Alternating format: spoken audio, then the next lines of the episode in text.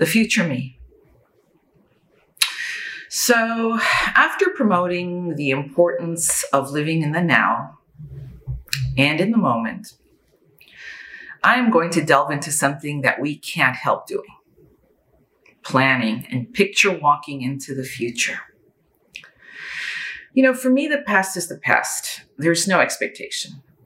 There are lessons to be learned from the past. But the past is like a music note that once played in a song has served its purpose. The future, on the other hand, is full of curiosity. The what's next is a powerful calling. The future is intangible at times, but nonetheless irresistible because it holds growth, change, and possibility.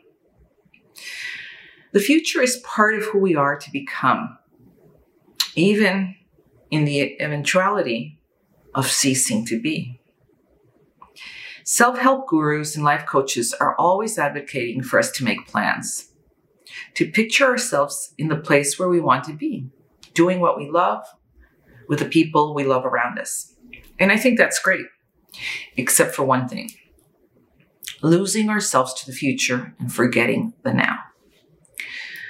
So in 2021, what will be the future you?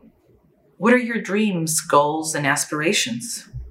Remember, a goal without a plan is just a wish. Tangibly bring your attention to each day. Live each day with the enjoyment that will lead to your destination. Live in the journey. You know, savor the highs and recover from the lows.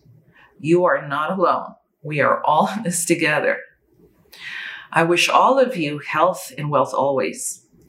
I am thankful to all of you who take the time to read my words or listen to my words.